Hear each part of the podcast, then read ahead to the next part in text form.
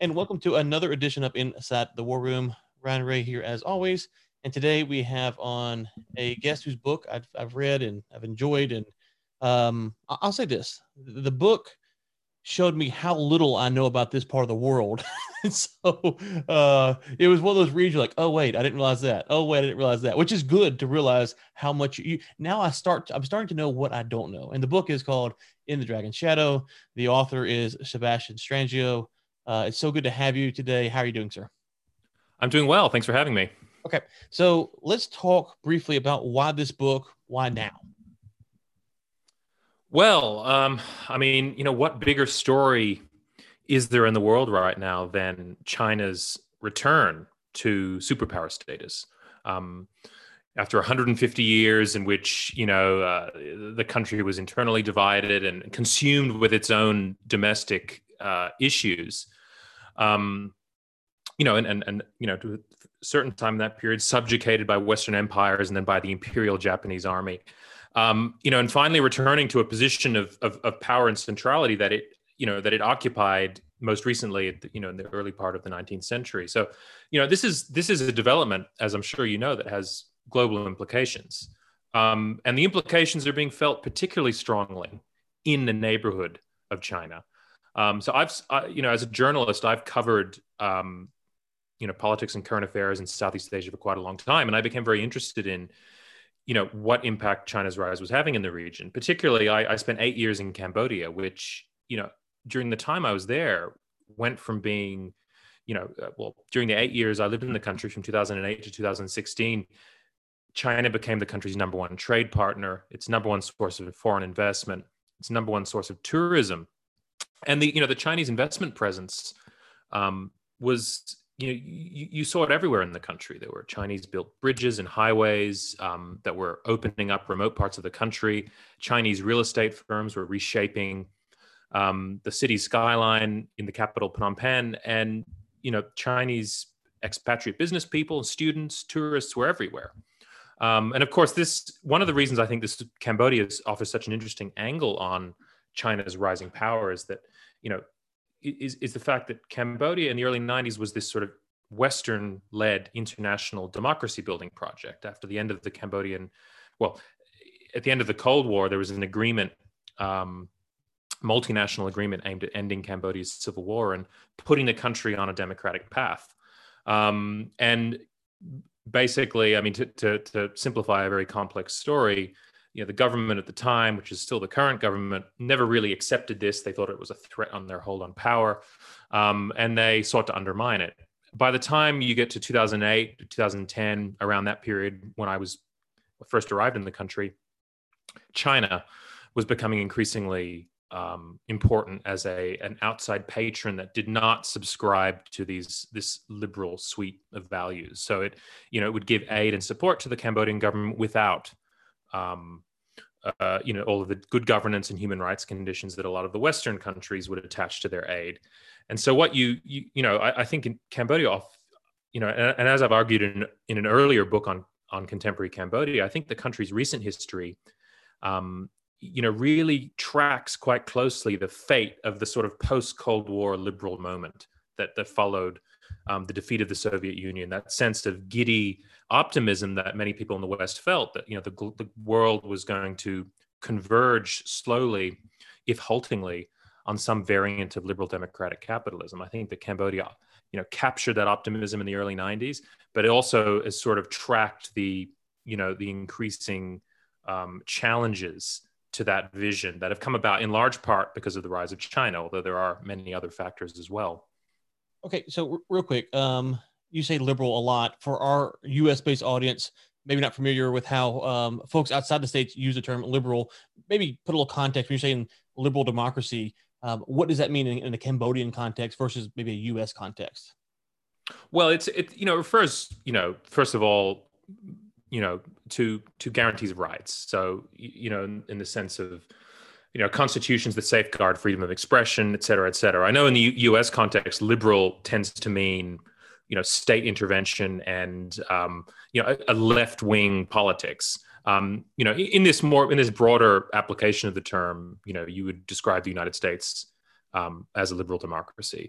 Um, and and so you know there was this attempt to sort of bring Cambodia the, the you know not just peace and end its civil war, but also the fruits of liberalism. You know, freedom of expression, um, human rights, individual rights for its citizens, um, and uh, you know, and, and and obviously economic freedoms are a part of that package as well. Um, you know, although in the case of Cambodia, you know, the, the, things were probably a little bit more complicated in how they actually played out. But um, but yeah, that's generally what I mean by liberal.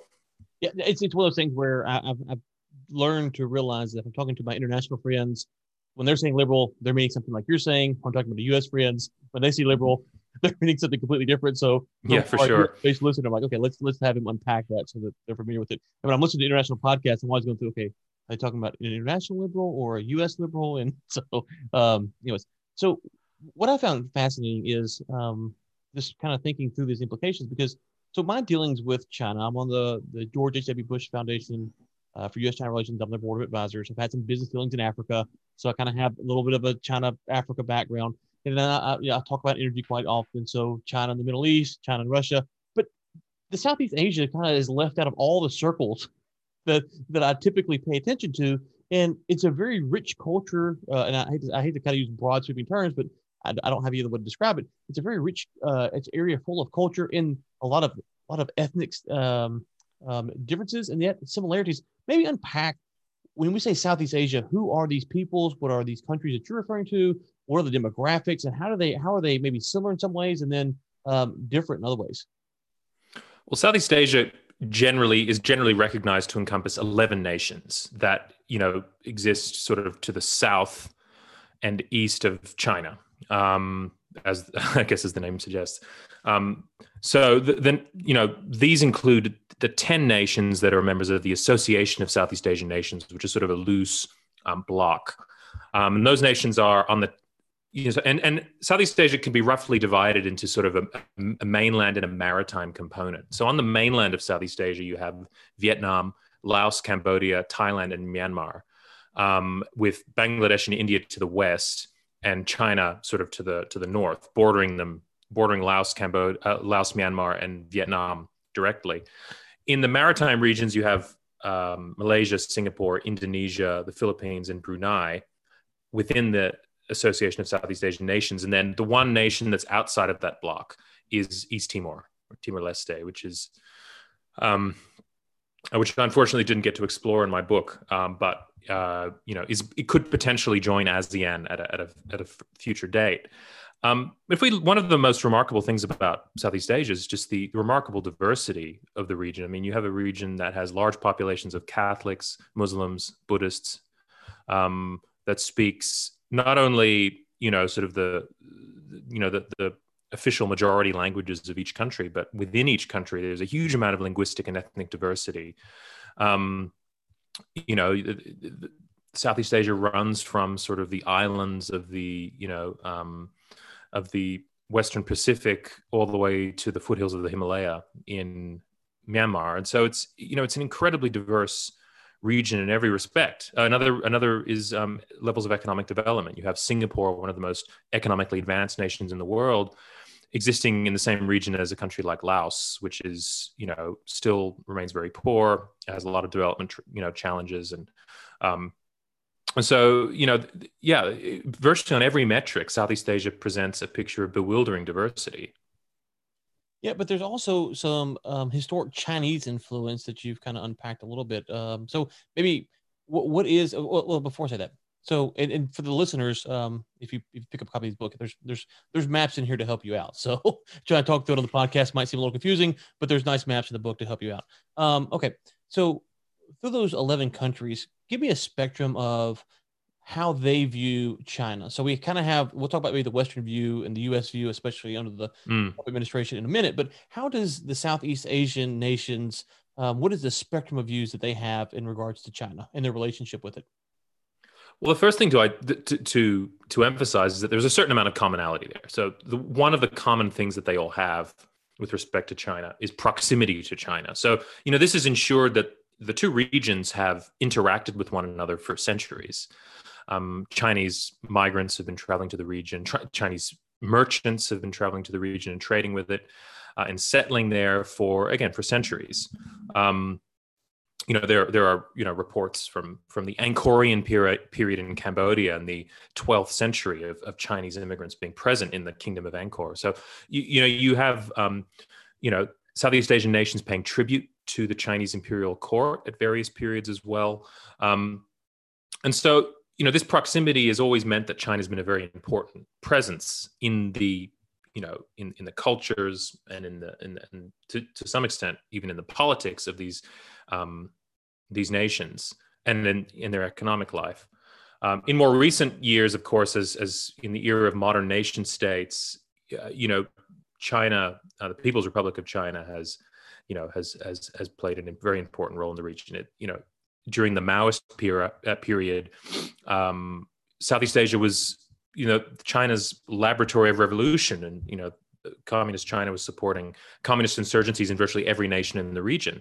Um, and and so generally, you know, Chinese policy always has a you know a, an immediate effect um, on the Southeast Asian nations. Now, within you know that broad sort of commonality in how these nations view China, or you know the proximity to it, and and sort of the the, the omnipresence of China in their in their recent histories, there is um, you know there is a, a, a great deal of diversity in how they perceive it, and you know a lot of that has to do with you know the the differences in specific geographic orientation. The nations that border china tend to have sort of a you know a history of more friction. Um, nations that are slightly more distant um, tend to you know be a little bit more you know i mean it, it's very hard to encapsulate in a, in a short um, you know in, in a very uh, there's a wider range of i would would you agree that there's a wider range of normal normally expressed opinions than there is in the U.S. So the U.S. is kind of a, a tight window of what you're going to say about China, whether you're on the left or the right. Would you say that the Southeast uh, Southeast Asia has more of a a uh, mix of or more variety of kind of good, bad China, and somewhere in between. So, yeah, I, I, think that's that's that's definitely accurate. I think it's also true that perceptions of China are much more ambivalent and fraught. Um, you know, this is the region that has benefited and stands to benefit immensely from China's economic growth and emergence onto the world stage. It's also a region that has got a lot of, you know, is very concerned about what a powerful China will mean for the region's future. And so there's this sort of constant tension within Southeast Asian perceptions of China. Um, I mean, you know, another factor that's been hugely important in the region is the role of ethnic Chinese um, you know diaspora or migrant communities the region has seen huge waves of ethnic chinese migration and you know in malaysia um, people of chinese descent generally southern chinese descent when we're talking about migrants to southeast asia um, make up about a quarter of the population. In singapore they make up three quarters of the population. In thailand around about 10% and in each case you know during you know the the sort of European colonial period in the, the 19th and 20th centuries, Chinese very often established themselves in positions of economic um, preponderance um, within Southeast Asian nations, not universally, but you know, um, and and so the, the one of the most sensitive questions in how you know the nations of Southeast, Southeast Asia view China is this question of you know the ethnic Chinese in their midst, you know the position that they occupy in society, and also the, the their relationship, perceived or otherwise, to um, mainland China, to the People's Republic today itself. Um, and and this you know this has been a constant thread of, through the modern history of Southeast Asia and how nations um, have have sort of assimilated their ethnic Chinese minorities and you know and and and especially during the Cold War the how these minorities were viewed um, and treated um, has differed from place to place as well. So you know I, I, think you're definitely right in saying there's a great deal more um, you know diversity in how China's viewed in, than in the U.S. right now. But also, as I said, a lot more. You know, th- things are a lot more ambivalent. So there's a there's a lot. You know, there are people who say it's an absolutely good thing or an absolutely bad thing. But I think you know a large percentage of sort of the policymakers in the region do find themselves somewhat in the middle. Okay, you mentioned the um, the, the Chinese nationals who have kind of migrated to Southeast China and, and live there. That's one of the things I wanted to get your opinion on because it, it, in the West, it feels like um, it's kind of hard to have an honest conversation about Chinese nationals in the U.S. You know, um, I'm I'm very sympathetic to a lot of the, the, the frustrations that they feel in America um, because of just kind of the volatile relationship between the U.S. and China.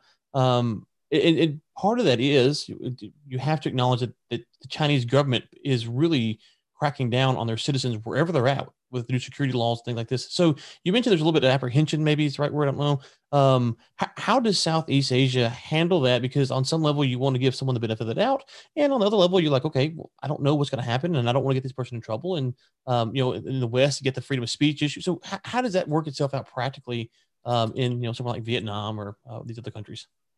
Well, you have to draw a distinction between ethnic Chinese who have been in Southeast Asia for generations. You have people whose whose ancestors migrated to the region. Most of them, you know, in the in the high colonial period, um, late 19th century up to about the beginning of the Second World War.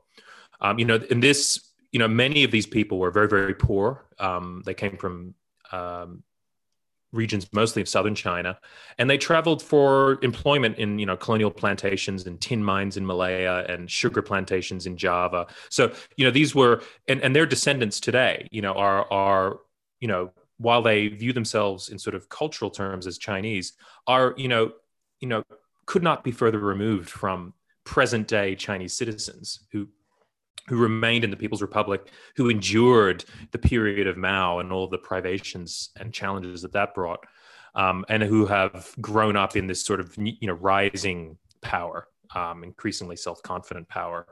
Um, so you know when it comes to the old Chinese, you know the, the, there always has been that that question of dual loyalties, right? You know um, one of the the tensions in you know Southeast Asian you know, um, uh, you know, quote unquote native Southeast Asians um, toward their ethnic Chinese minorities has been the question of their ultimate loyalty. You know, uh, are they loyal to Thailand or to Malaysia, or do they ultimately look to China?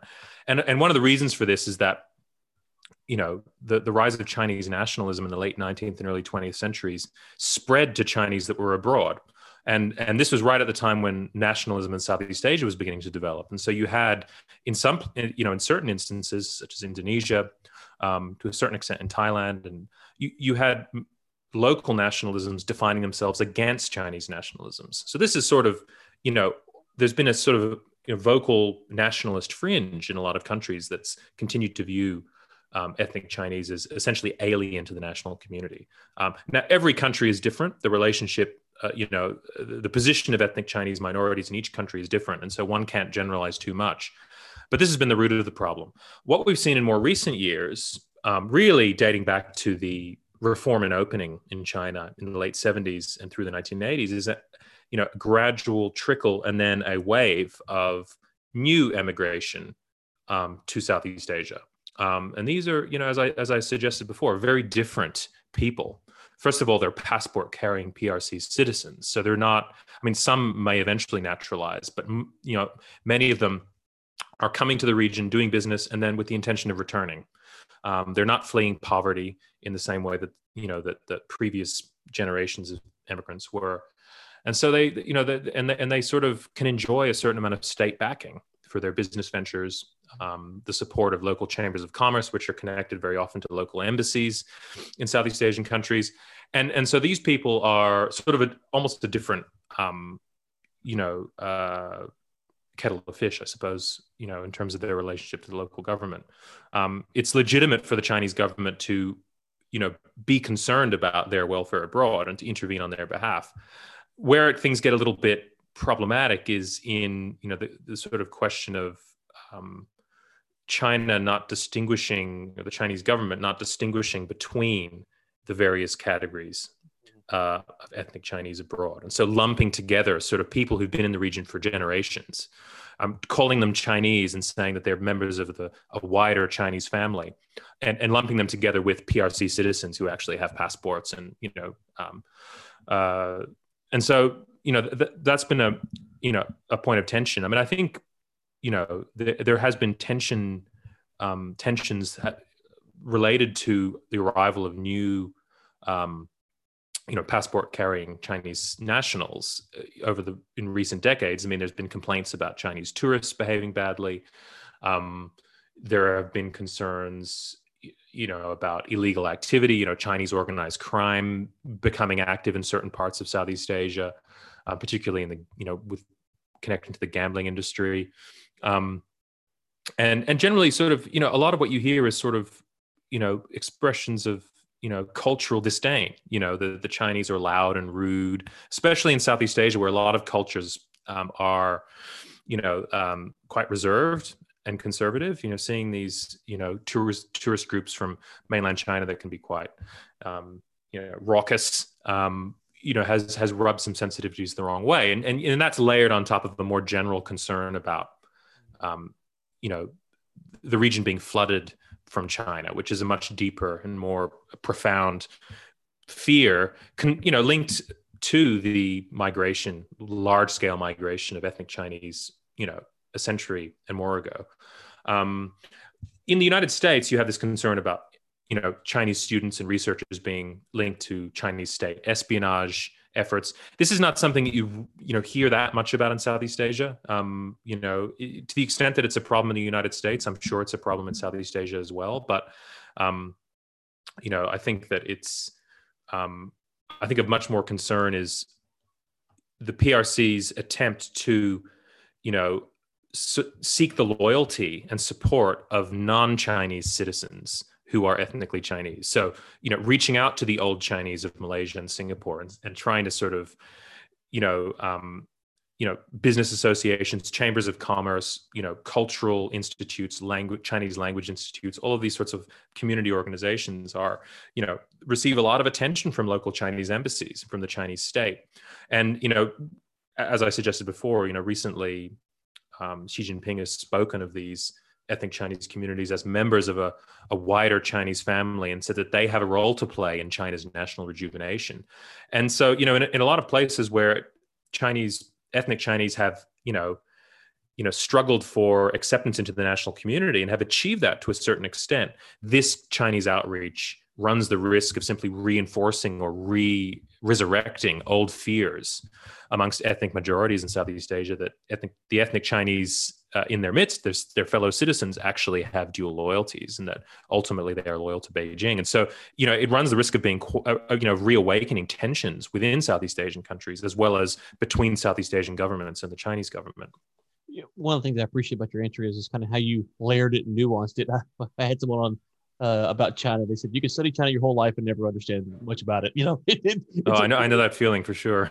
It's a very complex and nuanced issue, and you know, depending on who you talk to, you, you got kind of like I said earlier with the liberal thing. Are we talking very macro? Are we talking very micro, or, or what's going on here? Um, yeah, sure. So, so thank you for that. Um, one more quick kind of broad question here, and then uh, I want to talk about Vietnam after this. Um, so you, you mentioned a little bit kind of about this um, going back and reclaiming its citizens in the West right now. Um, I don't think it's really getting the attention that it deserves. You're starting to see some, some of the headlines. We have the Hong Kong security laws. We have stuff like that that's being rolled out. Um, and then we have we had on Eryk Bagshaw a few weeks ago talking about the pressure that Australia received from China mm. to not, you know, they can't, you know, we, you know, we'll, we'll do deals with you guys, but you can't write press stories about us, basically. Um, how has Southeast Asia do they get that kind of same pressure or do they feel it? Do they rebuff it? Do they have, have they uh, figure out a way to kind of thread the needle maybe better than the West or Australia has? How does those, how do those things play out? Well, I mean, the region has definitely, you know, come under pressure from Beijing, or certain nations in the region have come under pressure from Beijing. You know, I mean, this is, uh, you know, this this is the region that contains the South China Sea. So, you know, um, of the, you know, the four main claimants other than China. You know, three of them are Southeast Asian nations. You could probably throw Indonesia in that mix as well, even though it, it claims not to be a, a, a, you know legally a claimant um, in the South China Sea. You know, it, it, has some frictions with China on that. Um, yeah, I mean, China's like you know like like uh, a lot of great powers in past and present is uses its economic might to um, threaten countries and reward them. Um, sort of, I, you know, in the book, I, I argue that China's pitch to the region is basically flourish within a Chinese orbit or languish outside of it. So, I mean, one good example of how this works is, you know, in 2012, the uh, China and the Philippines had a prolonged standoff over Scarborough Shoal, which lies about 200 nautical miles west of Luzon Island in the Philippines um, and in the South China Sea. Um, I won't go into the specifics of the standoff, but basically, you know, the two nations were, you know, there was a there was a tense situation. Um, ships were deployed from both sides, and there was mediation with, with, the U.S. government stepping in to try and resolve things. What the Chinese did um, was, you know, in retaliation for the Philippines, you know, um, opposing its its sort of presence at this shoal, was to you know, it ordered Chinese tour groups not to visit the Philippines, and it all of a sudden, you know, um, uh, prevented the export, the import of Chinese uh, of Filipino um, fruit, so m- mangoes and and bananas, which rotted, were left to rot um, in the ports in China. Um, you know, and quite interestingly, you can also date from around this time the growth of banana plantations in Laos, just across the border from China's Yunnan province. Um, but anyway, this, this you know is very similar to the treatment that Australia is getting at the moment. That this sort of these these import restrictions. Um, I think you know it's nations in Southeast Asia are have, have been subject to this. I think the difference is that they are economically dependent on China to such an extent that they you know they tend to avoid doing things that will openly anger the Chinese government. Um, you know, I think they have a certain degree of shared interest in terms of economic, you know, stability and relations, given the amount of trade. China is now the most important economic partner to every nation in the region, um, and the leading trade partner of nearly all of them. And so there is this sort of, you know, um, you know, uh, the nations in the region have not, um, you know, are reluctant to to do anything that might imperil that. Um, it's also true that they are, you know, their view on China is, uh, you know, I would argue less sort of, you know, in the West, you know, attitudes toward China, as you suggested, are becoming very negative now. And you don't really see that in Southeast Asia. Like a lot of the issues that concern Western policymakers and observers, like the authoritarian nature of the Chinese system, um, you know, are not issues, they're not determinative issues for Southeast Asian governments. And so, you know, there is you know they view that there's a lot of scope for um, working with China, and then using more um, subtle and you know uh, subtle means to sort of defend their interests. And and we've seen you know you see Southeast Asian nations um, taking all sorts of different uh, approaches to trying to, to safeguard their sovereignty against China. Um, you know, either directly in the South China Sea, where there are direct clashing sovereignty claims, or you know, just in terms of you know the encroachment of Chinese China's economic influence and and and and so forth. Um, but yes, certainly. I mean, the region, you know, given its dependence on China, is very vulnerable to you know economic coercion. Um, but you know, it generally seeks to manage this tension or any tensions that it has with China in a more sort of a more quiet and more subtle way than um, Australia and the U.S. you know have generally acted towards China as of late. Okay, so you devote some time in the book to Vietnam, and I found this interesting because in America, especially, um, Vietnam is kind of a a forgotten thing. You know, it's a forgotten country almost. It comes up occasionally, um, and that's because of the the Vietnam War, obviously, and how that went down, how it ended, and kind of how the history is being told about it now. And um, a lot of the Vietnam veterans are still alive, and so you kind of have this this sore spot. Um, but but you, you kind of paint a picture. I'll, I'll let you paint the picture of Vietnam in the book, but that you did the book. But I found it fascinating because um, if you kind of go back to even the pre-Vietnam uh, War era, what was going on uh, there, it to me it's a it's a classic example from the U.S. side of things of a country that we were heavily involved in, then we leave alone, and then you you read something like your book, you're like, wow, okay, you know, we should be paying more attention to these types of things. Sure. Yeah. Yeah. Well, I, I, mean, Vietnam in in the context of Southeast Asia is unique for a number of reasons. It's you know, it is the nation that has been most deeply imprinted by both Chinese civilization, Chinese culture, but also has most strenuously resisted um, Chinese incursions from China. You know, um, northern Vietnam was ruled as an imperial, pro, you know, appendage, uh, you know, for nearly a thousand years, um, and so you know the, the, the impact that China has had on Vietnam has been profound. Um, you know, and and what I you know I identify in the book sort of the core irony of Vietnamese history, which is that you know it is things that it has borrowed from China, military technology, forms of social organization, you know, philosophies such as Confucianism that have in many ways given it the tools to resist becoming absorbed by China, to, to becoming a Chinese satellite. Um, and so, you know, it, it, it's it's the you know perhaps the one nation in the region that can really be described as Sinitic. I mean, you I suppose you could say that Singapore is as well, given that it's a you know ethnic Chinese majority city state. But you know, Vietnam you know has so many similarities with China from this the, the you know the, the form of its sort of Lenin, Leninist Confucian communist system um, to you know forms of social organization you know uh, linguistic commonalities et cetera et cetera um, and you know and this puts you know obviously puts Vietnam in a very complex position um, you know since China has begun uh, you know its its return to great power status I mean on the one hand you know the Vietnamese public is profoundly anti-Chinese. You know, and, so when you look at public opinion surveys, views about China, Vietnam very often come and comes right at the bottom. You know, the the, the, the least positive views and the most negative views of China uh, in the region, alongside Japan.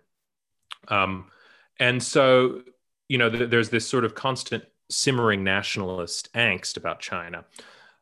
At the same time, that you know the, the Vietnamese Communist Party, the Vietnamese state, um, rely very heavily on China economically. There's a huge amount of trade. Um, and Vietnam runs a very large trade deficit with China.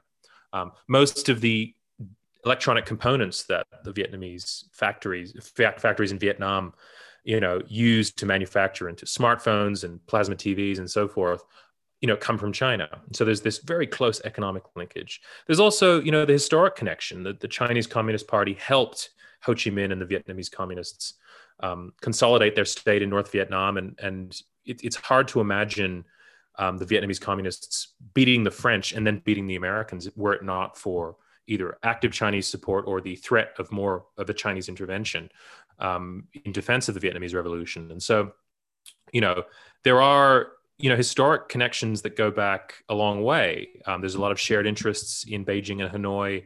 Both are communist parties in a post-communist world. They both have the interest of sort of you know um, you know maintaining their their hold on power and and and preventing sort of you know outside powers including the US from sort of you know trying to foster some kind of democratic revolution um, which is still a subject of fear in Hanoi even as the country has grown more friendly with the United States and begun to see you know benefits in partnership with it um, you know Vietnam finds itself in a very fraught situation but it's also been quite I think quite canny at at at you know coming up with a strategy for for, for managing China's rise. Um, and it's it's been quite good at quarantining areas of disagreement, particularly the clashes in the South China Sea, from the more productive uh, elements of the relationship, such as the economic side. Um, so yeah, I mean Vietnam, you know, it, it, it, it there's a great phrase from the historian Brantley Womack that I quote in my book is that Vietnam is the southern boundary stone of China's, uh, you know, China's pretend Chinese pretensions, um, and and I think it it it aptly sums up, you know, the sort of fraught, almost sort of tributary in a sense relationship that the two nations have. You know that the vietnam is forever struggling against the you know the against chinese domination but yet it is also yoked to china and connected to it in a very profound way that and, and is really unable to escape both by virtue of the tyranny of proximity but also sort of the you know the cultural proximity um, that that it enjoys with china. So let me ask you maybe ask you like this. Um, one of the criticisms of the trump administration was that they didn't know how to negotiate properly with China. And if I'm hearing you correctly, on some level, it sounds like what you're saying is it would be easier to work with a stubborn brother because you know him pretty well. So you can deal with him because you know him, you know his you know how to push his buttons, but also let off. Whereas the U.S., at least for the Trump administration, was just like some distant relative who showed up at the family reunion and mm. may got some things right, but they're more causing a ruckus with everything else. So is that kind of a good analogy for how I think maybe uh, Southeast Asia and Vietnam, how they know how to work with China? So from the Western side, we're looking at going, I don't understand what they're doing, but they're like, if you actually knew the family dynamics, yeah, it more sense to you. Well, I, I, you know I think that you could probably make that kind of analogy. I mean, I think Southeast Asian nations, you know, they they understand I think China better Um, China definitely understands Southeast Asian nations better, I think, than the U.S. does, um, broadly speaking. Um, there are, you know, um, they share certain interests. You know, I, I, even though, you know, a lot of nations in Southeast Asia have frictions with China, um, which are, you know, really rooted in proximity and, and, and, are likely to be ongoing.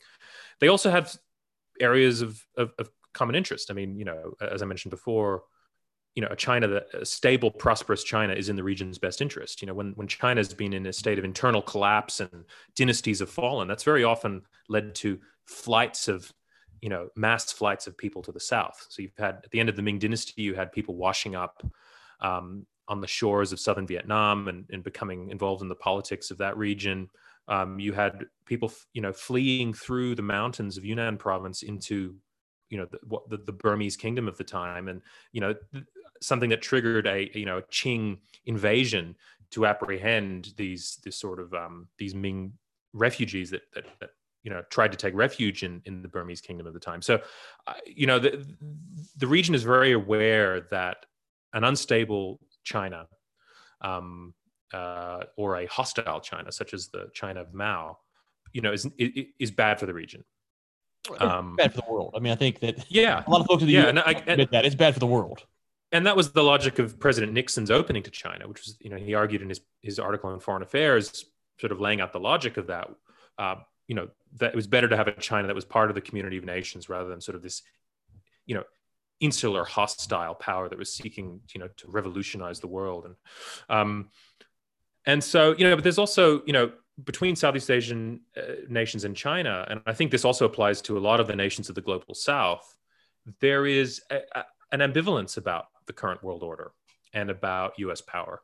I think this is something that is rooted in a common experience of colonialism, Western imperialism. Um, China wasn't fully conquered by Western imperial powers, but it, you know, it was it was subjugated and humiliated by them. Um, you know, the century of humiliation is what the CCP refers to.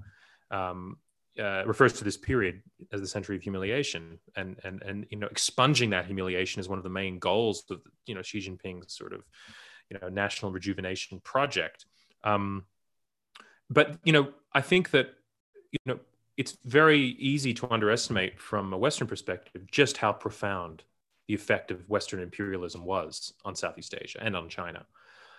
In every nation that experienced it, you know, imperialism was not just humiliating; um, it also, you know, forced elites in these countries to ask themselves very, very searching questions about why they had failed to meet this challenge. So old institutions, old you know, old political philosophies, old you know, ideas were all held up to excoriating you know scrutiny, um, and you know, and, and it forced you know these nations really to confront their failures and and to you know and then to struggle for you know to, to sort of regain control of their destiny. And so what what the end of the end of the European colonial empires, and well, of course the United States too, and the Philippines, around you know in the 19 around the Second World War and into the 1950s and 60s, um, resulted in was the creation of nation states that are incredibly nationalistic um, and incredibly sensitive to outside nations, either telling them what to do or impinging on their sovereignty. Now that applies for China, but it also applies for Western powers. Um, and so what you have one of the main co- areas of common interest between China and the Southeast Asian nations is a, as a shared sort of zeal for the norm of national sovereignty. You know, this is really a fetish in Southeast Asia. Um, and it's something, you know, it's built into the way that ASEAN, the Association of Southeast Asian Nations, does business. Um, where, you know, we're seeing right now with the situation in Myanmar that ASEAN has found it very difficult to actually do anything about it um, because it requires consensus and is very it's very sensitive for ASEAN to be seen to be interfering in one of its member states' affairs. Um, but yeah, I mean, I think that China's vision of global order is one of sovereign nations. Um, you know, uh, you know, we're basically with hard borders around them, where transnational principles like human rights, you know, will not override um, sovereign national interests. And I think a lot of Southeast Asian nations view things mostly in the same way. So when the US government comes and criticizes the Thai government or the Myanmar government for for human rights abuses or for democratic backsliding, very often, you know, China's right there ready to offer support, no strings, as they say, support for these governments, and a sort of non-judgmental form of and consistent form of engagement. Um, China doesn't really have an ideological agenda in quite the same way. Um, I, I, do think China is ideological in how it, you know, it, its its vision of sovereign, you know, a, a, an international system based on the norm of sovereignty is ideological, of course, but in its dealings with, um, you know, the, the nations of the post-colonial global South, it's generally, you know, it doesn't really care what sort of regime they have. It it is sort of, uh, uh, it, it, you know, it offers support you know untethered from any demands about how countries you know run their affairs. Now obviously this is this is in principle in practice. The chinese government is concerned about you know it meddles in various ways of its own. Um, i would say probably less than western countries do but still nonetheless you know it does its relationship with overseas chinese communities of course is one main um, element of that. Um, but i think you know it is important to see that you know I think you know in the West we see China or you know is incre- China is increasingly seen as sort of this unqualified bad, you know, um, whereas in Southeast Asia, you know, there are it's important to recognize that there are a lot of areas of overlap. Um, That's one of the things I appreciate your book is because dealing kind of with the the I hate to say Africa because there's a lot of African nations, but the African nations that I've dealt with and stuff, you know, their perspective by and large is more of the Western perspective um, on on China, but your book kind of paints a different perspective from a different part of the world, and so it's it's good to kind of have a different perspective to mm. push back against some of the the the, the media narratives. And so my general stance um, on on China is that um, you know I think I'm a free market libertarian. I want everyone to succeed. like I don't want mm. bad things to happen to people. Um, I don't want a bunch of wars and stuff like that going on. So, um, but I do think there's there's practical issues on how we have to do it, and, and I'm I'm always torn on how to attribute China's motivations. And so, your your book again is a, is a kind of a refreshing way to to sit down and to push back on some of the narratives that I that I've had and how Southeast Asia views it because they are a lot closer. They're going to see it differently. Um, whether I agree or not with if they're doing the right thing doesn't really matter. That's how they're doing it, and that's where they've had success and failure. So it's it's kind of an interesting thing. And mm. I always struggle to deal with China because um, you know, they just had their call with with Biden last night, and they said, well, you know, we don't want you dealing with our internal affairs, which are the Uyghurs, you know, Taiwan.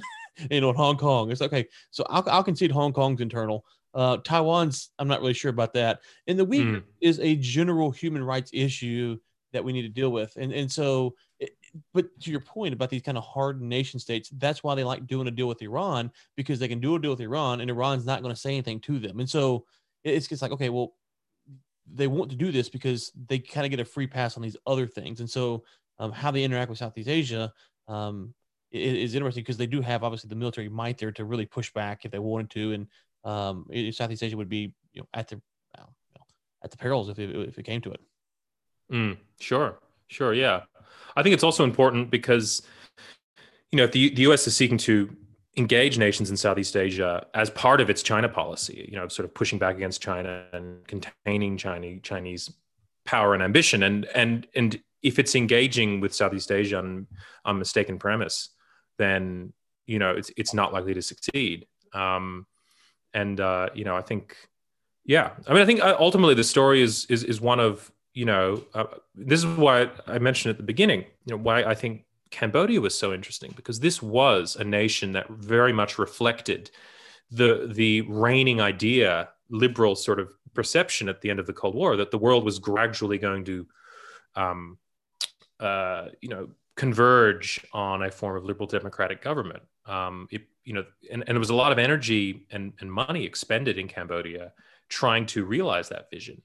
The fact that Cambodia now has, you know, that that that I think that project can be said to have definitively failed in Cambodia. The current government has banned the main opposition party and, um, you know, has rounded up its critics and has basically it said we don't need Western aid. If you don't want to give it to us anymore, then fine we've we got China and Japan as well, which is sticking around to try and counter China. Um, and so, you know, I, that to me, I think re- reflects a broader shift of power and wealth in the world. Um, the unipolar era, when when the United States was unchallenged globally, um, from 1991 until arguably, you know, um, Iraq, it was a very short period, and I think that what what things like Iraq showed was the limits of American power. Now, the limits of American power in that in an era in which China was still relatively, you know, modest sized economy, but you know the limits are becoming ever more apparent. And um, and I think that when you're dealing with an, a region that is in China's neighborhood, um, you know, a nation that due to COVID is is on track to become the world's largest economy sooner than was originally projected. Um, all of a sudden, you know, the idea that there is a liberal consensus or that there is, you know, there is a global consensus around ideas of human rights and democratic principles um, is no longer quite so clear. And I think that, you know, a lot of, you know, I think I think this is one of the most interesting and consequential, you know, results of China's rise is being, you know, to really um, to challenge the idea that there ever was a consensus and to give not a, not necessarily to give other nations a model to emulate but to give them freedom from models. You know a lot of nations like cambodia or or myanmar or the, a lot of these nations were told by foreign governments for years do things you know be more democratic respect human rights do things according to you know in line with these liberal principles. Um, and i think they never really they never really liked it but they sort of had to put up with it because there was no other option. But now China's there and is willing to say, we don't really care. We're going to engage with you. We have our own interests. You have yours. Let's do business. Um, and you know they, they now have they've been given a f- freedom from you know being forced to sort of adopt that liberal model. And I think that's probably the best way to, in my eyes, to view the way that China engages with these countries. It's not seeking the export of authoritarianism. It's working with countries that have deeply entrenched authoritarian political cultures and and uh, of their own, and um, you know is basically you know allowing them to continue to govern themselves in that manner and not really expressing any opinion about it. Um, now it's always possible that China will find itself caught sort of on the wrong side of things, as it were. If there's if these uh, anti-coup protests in Myanmar continue to develop and, and end up sort of resulting in a, a genuine democratic uprising, um, you know the chinese government might find itself the subject of a lot of popular anger for having supported this or being perceived to have supported or not condemned this uh, new military government. But you know knowing myanmar's realities as i do i you know i am concerned that you know that that, that you know, I'm not very optimistic about that happening. And uh, you know uh, China's pragmatism will probably serve it well, um, or at least as well as it can in a country that's there's always been a degree of friction um, uh, that's always seen China with a degree of friction. Yeah, I just saw before we got on here that you put out a piece for the Diplomat. I haven't got a chance to read it, but it is on my on my list about what's going on with the, the uh, newly announced Biden sanctions. And I think you have a piece mm. uh, from a few days ago. Maybe just 30 second overview for those who aren't familiar. We've seen the news, the coup. Give us maybe the 30 second. Hey, this is what's going on, and here's what's important, and the maybe the one thing you should follow about the Min, uh, Myanmar uh, uh, uh. Oh, that's a hard that's a hard um, thing you're asking. Myanmar is one of the most complicated right. countries in Southeast Asia. I mean, you know, before we talk about the coup, you, and, and this is relevant for, for its relationship with China too, of course. But this is a country that a third of the population belong to ethnic minority groups that live in peripheral regions of the country that have never been under effective state control. They weren't under the effective control of the old Burmese pre-colonial Burmese kingdoms. They weren't under the effective control of the British when they were in charge. They were, you know, they, they were given a huge amount of autonomy by the British. And they have never been under the full control of the central Burmese state. And so you have a country that has experienced nearly constant civil war since its independence in 1948. Um, and that civil war, the sort of fracturing ethnic minority autonomy uh, insurgencies fighting for autonomy and, and independence in, in the mountainous outlying regions of the country have provided sort of the pretext for the military to assert itself as the central um, sort of uh, element of, of you know the most important element of the uh, of the Burmese state, which is the one force that can sort of hold the country together. Um, and what you have now is is you know uh, one of the periodic backlashes against military rule. Um, the military governed Burma from 1962 till 2011, nearly half a century, and then introduced some political reforms that were carefully crafted to preserve the military's um, power and prerogatives and to reserve it a central role in the state, despite multi-party elections and so forth. What they've done in the last couple of weeks is essentially put that system to one side and seize power again for a period they say of one year. Um, and as a result, you have the entire nation after having experienced 10 years of relative freedom in terms of freedom of the press um, uh, you know and, and and you know and then for, for middle classes in the country sort of economic progress all of that being wiped aside and the country being hauled back to the the you know the old days of military rule. And, and there's, there's a huge amount of opposition to that. But um, you know the country's i think the country's challenges are much more complex than simply a lack of democracy. I think that that's you know a, a truly democratic system in myanmar would be a, a necessary but probably not sufficient um, condition for you know a, a deeper sort of solution of the country's problems okay um, two more quick questions for you and we'll let you go one this book um, obviously put a lot of time into it um, one thing when i've talked to authors they don't often get asked about the labor of love that went into it. So take take your victory lap because this is a depressive book. There's a lot of work, a lot of interviews, a lot of background research. Um, again, you know, when, when I was going through, it was like, ah, like I really got to read more about Southeast Asia. It just exposed how little I know about the area. So, um, uh, so maybe just um, the the ups and downs, uh, some things you learned, read the book. Uh, I'll let you answer it however you want to, but um, take take take a victory victory lap if you will. Well, yeah, I mean, it was it was definitely a labor of love. I mean, you know, writing books is not a an economically unless you're writing million sellers, you know, is not a an economically sort of um, lucrative endeavor.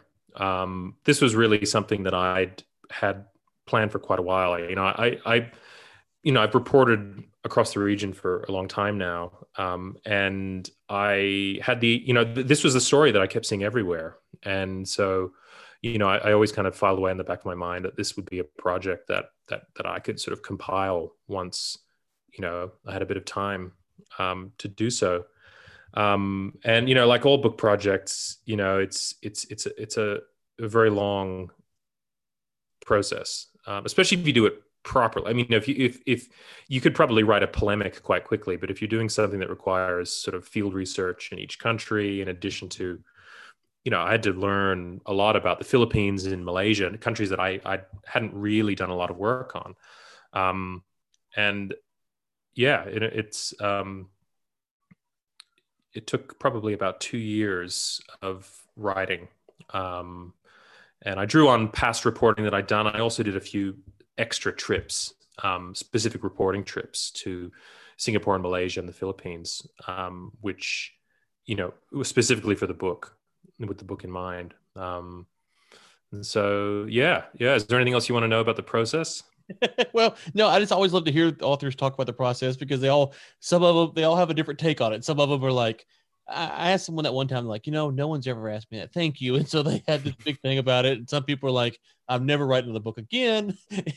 and some people are like, no, it's just, it was tough, but I really appreciated it. So no, I just, I always like to hear, um, you know, as someone who writes, um, uh, that I don't write books like you do, but uh, writes newsletters. I just I like I'm like, oh, I've got this great idea. I'm gonna put out 1,200 words. Like three words in, I'm like, oh, that wasn't very smart, you know. Until you got to rewrite it. I can't imagine the amount of research that goes into that. So it's it's just appreciation more than anything else. Um, yeah. Go, go Thanks. Oh no, that's it. Yeah. Final question for you. And I've seen other people ask you this or point this out. The subtitle of the book is Southeast Asia in the Chinese Century. Um, so my question is this: one of the things that I've theorized is that in from you know basically 1900 to 2000, the world was more or less the map as we know it today was more or less shaped from the top down. Um, you know, you have governments and wars and all stuff. My, my, my, theory is between now and you know uh, 2100, the world will, will, be reshaped from the bottom up. So you will see more. Um, I, I use the term populist, but populist type movements or um, you know, just average people saying, you know, we've had enough, or we don't like this, we're going to move. Um, a, do you maybe a degree or disagree? Either way is fine. And then B, if you do agree, would that play out in Southeast Asia, and how might that play out? And then how does that impact China, obviously, as well? Well, I mean, I would say it's not really a question of either or. Um, it's a question of relative, you know, balance. I do think that ordinary citizens, due to technological advances, have been given tools um, you know, that give them, you know, an increasing ability to sort of influence the course of political events.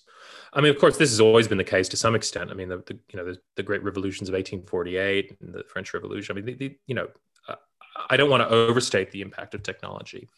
But what we've seen recently in Southeast Asia, which has been quite remarkable, is this sort of growing um, cross-national alliance. So you have, you know, people in Taiwan, Hong Kong, Thailand, Myanmar, now all drawing from the same sort of rhetorical language of anti-authoritarianism and pro pro-democratic struggle, using the same symbols uh, in their protests. So in the case of Myanmar, you see the three-finger salute, which is from the Hunger Games, um, which was initially adopted by Thai protests against against the Thai coup in 2014. From there, it migrated to Hong Kong. That, and, picture the, of the chicken foot when the catfish head. Yeah, yeah, yeah. I was like, whoa. and then and then yeah, and then it's been just like you know in the last two weeks, it's been picked up by the anti-coup protesters in Myanmar and then the banging of metal pans in Myanmar, which is a traditional way of driving out evil spirits. A lot of people were doing that to protest the coup. That's now been exported to Thailand, where the, the you know the, the youth-led protests there are employing that. Now, one should I think one should be cautious about overstating the you know the significance of this in terms of what it will actually achieve, but it shows sort of a remarkable cross fertilization of protest movements and their tactics and their demands. And you know, and, and in the case of Myanmar, there there is even signs that you know that there's some very positive signs about you know young protesters sort of transcending some of the um, poisonous political um, uh, you know problems of the past, ethnic Burman chauvinism, which has been a you know a huge point of tension within the country with ethnic minority groups. You're seeing young protesters in that country now sort of explicitly rejecting that, um, where whereas you know a lot of old pro democracy activists, you know, um, had sort of, you know, uh, I guess an unexamined ethnic Bamar uh, privilege or, you know, sort of a core assumption that, that the country would be organized around a ethnic Burman core. Um, I, you know, you see, you see, you know, positive things and, and those positive messages and, and visions can spread. Um, but, you know, it's, I think that, you know, China's vision of politics is very much the opposite of that. It's very top down. Mm-hmm. Um, and you know, one of I guess one of the you know, it really remains to be seen how how this plays out. I don't think there'll be a victory of one side over the other. I think there's going to be a sort of productive tension between the two. Well, maybe not a productive tension, maybe just simply tension.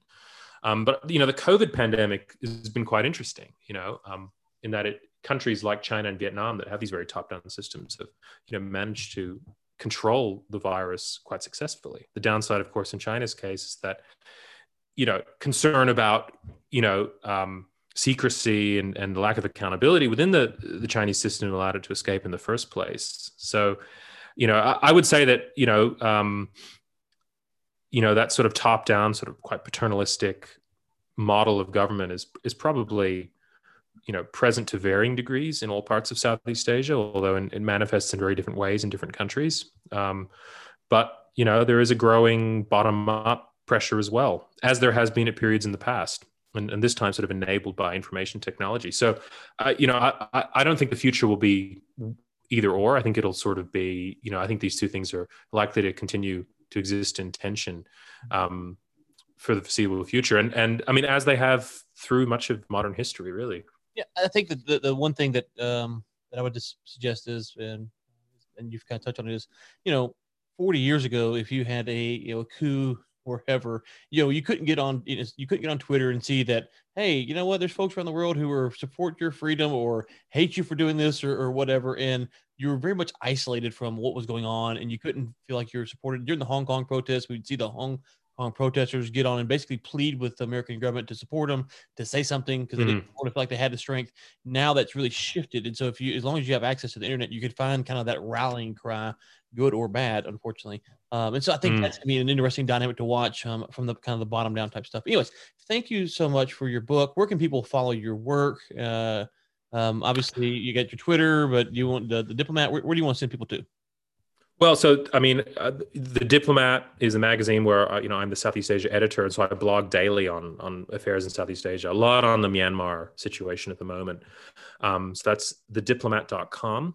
Um, we cover the entire of the Asia Pacific, um, all the way through to Central Asia, um, and so we're great resource for keeping up to date with you know current affairs and news from the region. I'm also you can also find me on Twitter um, at s strangio s t r a n g i o. Um, and I, you know, I, I, I try not to spend too much time on Twitter, but you know, it, it is a, it is a fun, can be a fun arena um, to partake in. So I'm also there, and I'm also, you know, on on the web at sebastianstrangio.com, which you know as I post selected um, articles um, and and I have information about my books if people are interested in having a look at that. Um, yeah. Okay.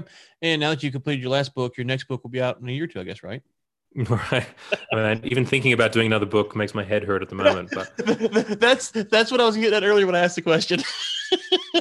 that's that's a, that's what I expected hear. Okay, well, thank you so much, and for listeners, uh, I believe we have another episode uh, next week, and so we'll be back then. All right. Thanks a lot, Ryan. It was uh, I had a really fun time.